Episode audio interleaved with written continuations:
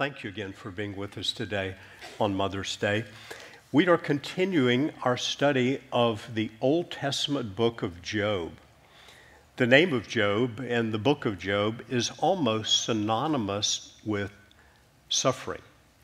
But the book of Job is also a book of great hope. And today I'd like to focus on the hope that's found in the book of Job. But first, a quick review of the key figures we've seen in the first couple chapters of the book of Job. The first, obviously, was Job himself.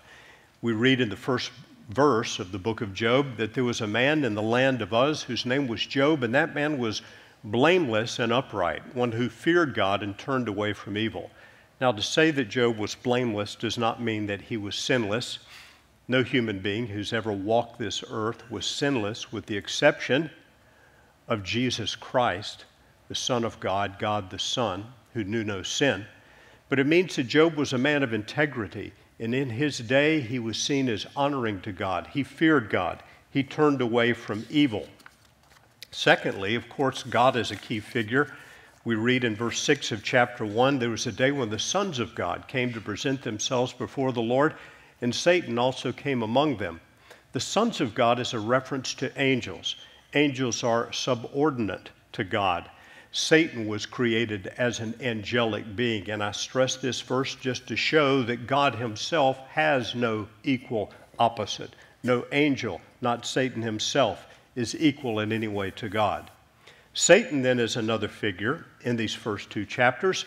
The word Satan means the adversary or the accuser. Uh, Satan tried to get Job to curse God after gaining permission from God to afflict Job. And afflict Job he did. He afflicted him horribly, we read. And by the end of the second chapter of Job, Job is suffering terribly. But at that point, we're introduced to some more key figures. And those are Job's three friends. Now, when Job's three friends heard of all this evil that had come upon him, they came each from his own place Eliphaz the Temanite, Bildad the Shuhite, and Zophar the Naamathite. They made an appointment to come together to show him sympathy and comfort him. That was why these friends came. Good friends indeed, coming to comfort Job in his affliction, to be with him, to sit with him. And the Bible says that for seven days they just gave him the ministry of presence. They were with him, they didn't speak, they sat with him in his suffering. But then Job broke the ice. And Job opened his mouth and began to speak, and we read this in Job chapter 3. Job began by cursing the day of his birth. He wouldn't curse God, but he cursed his life circumstances in the day of his birth. And once Job began to speak in chapter 3, the floodgates were opened, and his three friends began to speak. And so the greater part of the book of Job, from Job chapter 3 to Job chapter 31, consists of a series of speeches by Eliphaz, Bildad, Zophar, interspersed with speeches from Job. And that's the bulk of this great book of Job. And then near the end of the book, another man comes named Elihu, and then the final chapters of Job, the Lord Himself is speaking. But this morning, I'd like to look again at this largest section of Scripture and look at what we see in Job's own responses and speeches, interspersed with those, of course, of his friends. What do we see in Job? First of all, we see Job's longing. His longing is to find God and communicate with God. As he's in his suffering, we read these words in Job chapter 23. Job answered and said, Today also my complaint is bitter. My hand is heavy on account of my groaning. Oh, that I knew where I might find him, that I might come even to his seat. I would lay my case before him and fill my mouth with arguments. You hear what he's saying? He's complaining, he's lamenting, and as I mentioned last week, it's not necessarily a sin to complain or to lament to God. The Bible consists of quite a lot of lamenting, particularly in the book of Psalms. And Job, as he's, as he's lamenting his circumstances, is also longing to find and communicate with God. Oh, that I knew where I might find him, that I might come even to his seat. I would lay my case before him and fill my mouth with arguments. Would he contend with me in the greatness of his power? No, he would pay attention to me. There, an upright man could argue with him, and I would be acquitted forever by my judge. As we continue reading in chapter 23, you won't see the words on the screen, but Job gives some beautiful words about his quest to find God. He says, Behold, I go forward, but he is not there, and backward, but I do not perceive him. On the left hand, when he is working, I do not behold him. He turns to the right hand, but I do not see him. In other words, I can't find God. I can't see God. I want to make my case before him. Job continues, But he knows the way that I take. When he has tried me, I shall come out as gold. And then Job speaks these words of confidence in verse 14 of chapter 23 regarding God.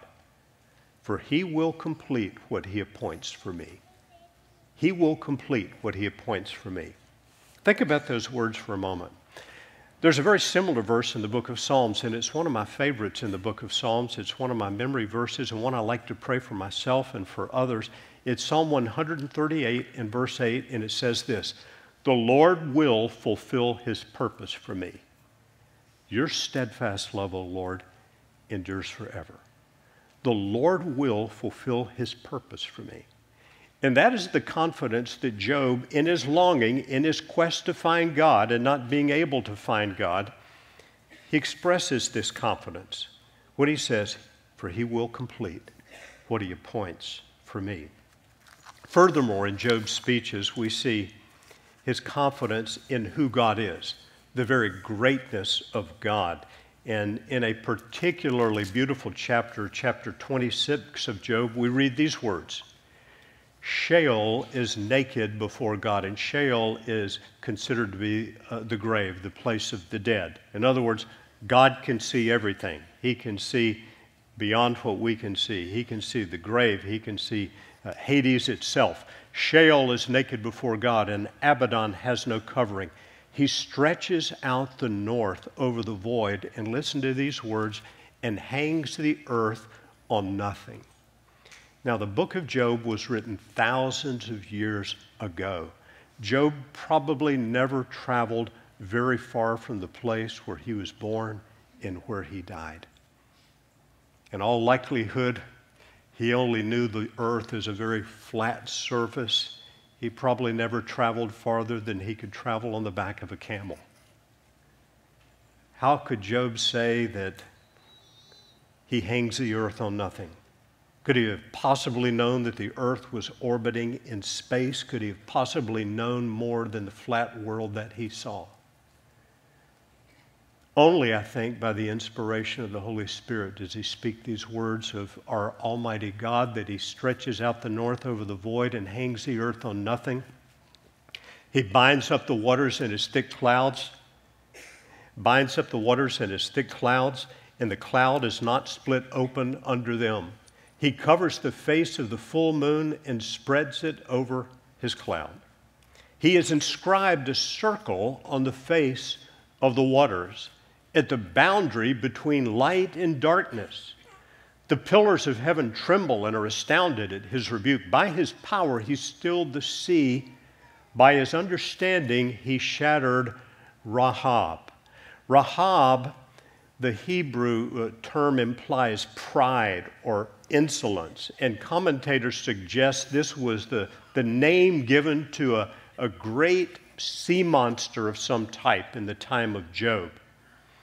By his wind the heavens were made fair, and his hand pierced the fleeing serpent.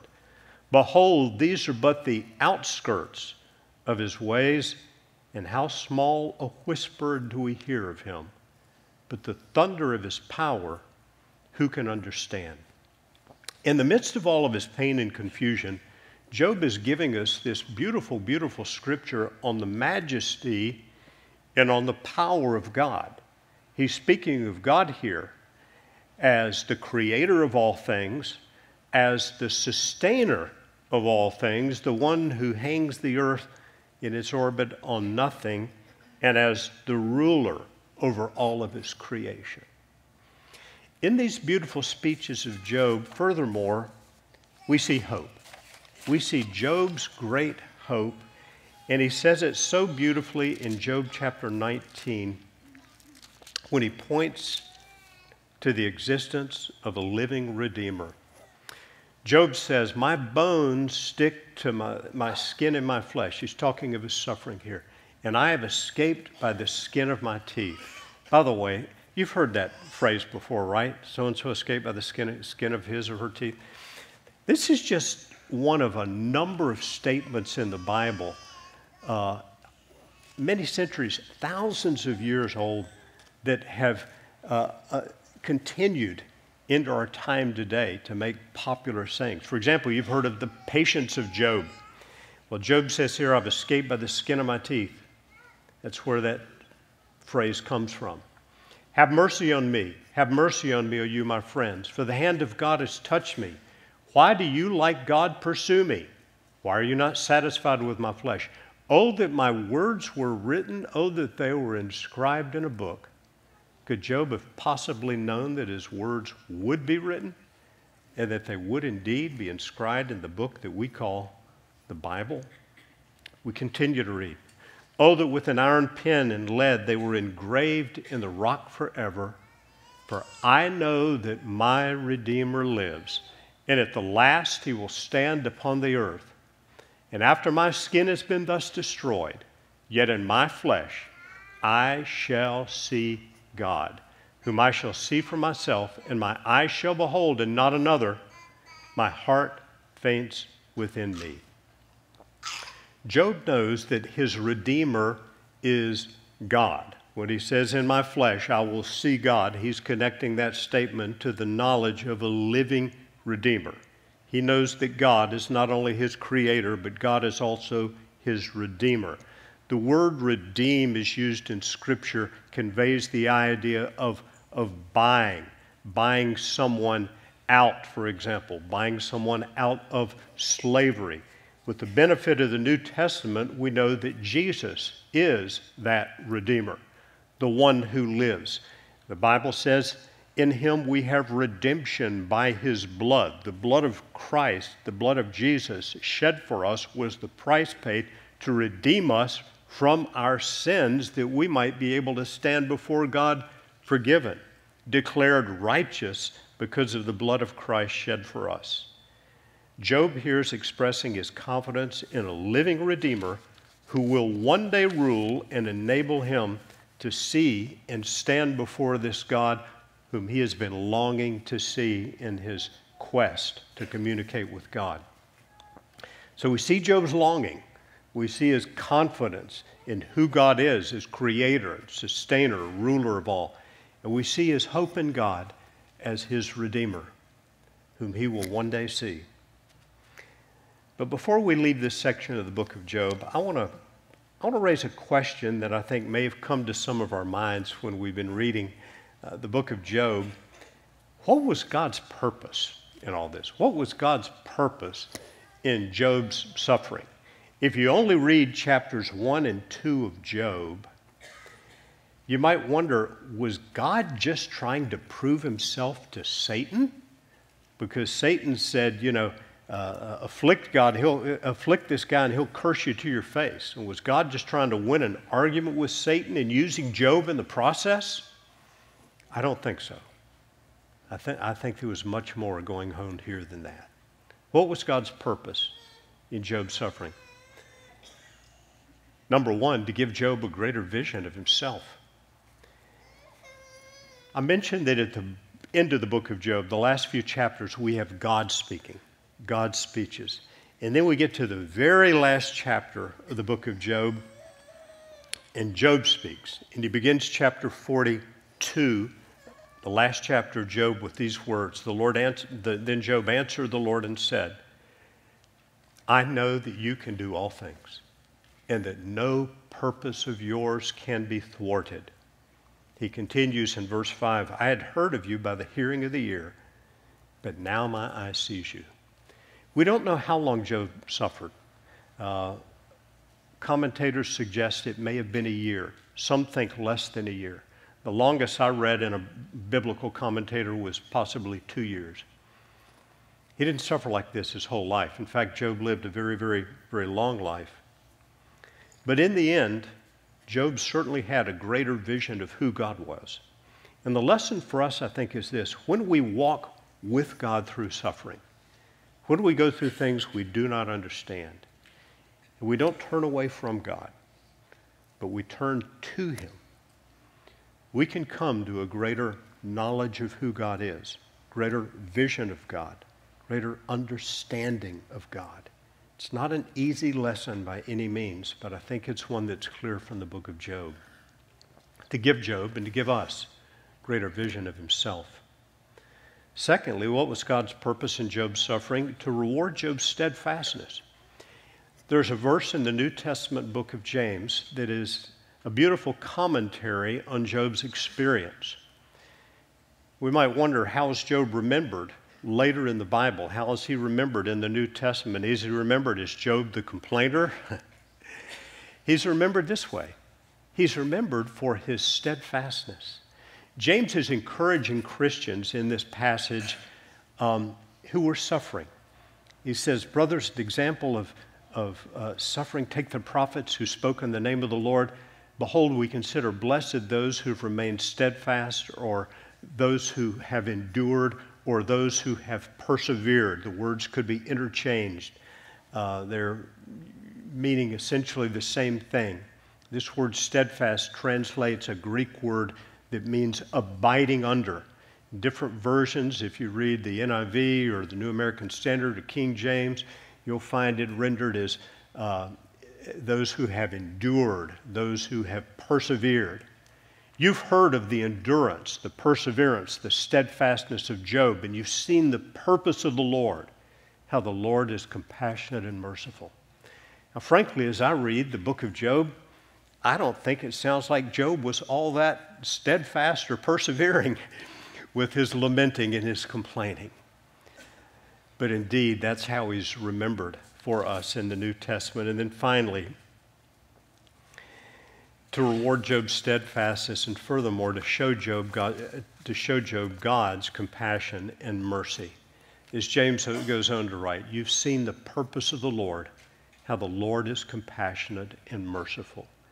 And at the very end of the book of Job, we have these words And the Lord blessed the latter days of Job more than his beginning. Credible account for us in the book of Job.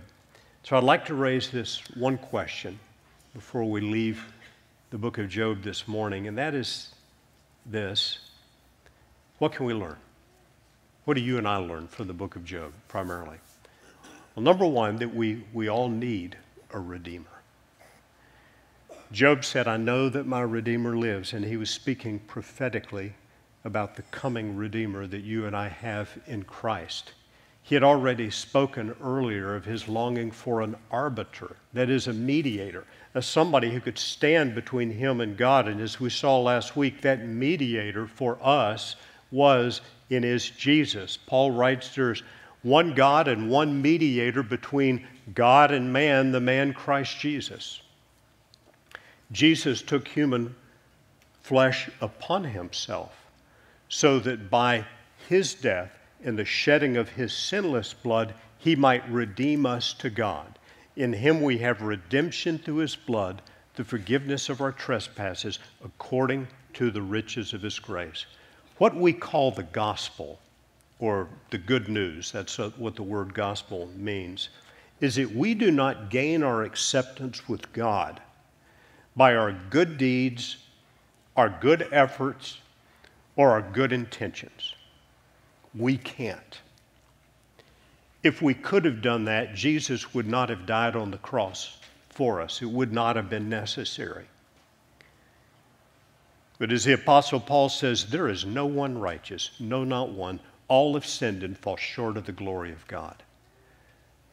So if you're thinking about your eternal destiny, and you're counting on being good enough and doing enough, being sincere enough, giving enough money, going to church enough, going through sacraments regularly enough, None of those things will suffice. Only the redemption that is provided through the blood of Jesus Christ, and upon whom we are told to call as our Savior and Lord. In Him, in Christ, in Him alone.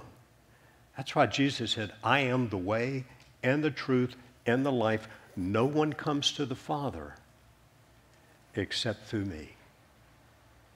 We must not rely on anything we must not rely upon ourselves. We must not rely on church attendance. We must rely on Jesus alone for our salvation. We all need a Redeemer. Another lesson from the book of Job is this endurance, perseverance, steadfastness, as it was rendered in James chapter 5 and verse 11, is a necessary quality in order for us to be spiritually mature. We'd all like to go through life, I'm sure, with no suffering, with no adversity, with no challenges of any type.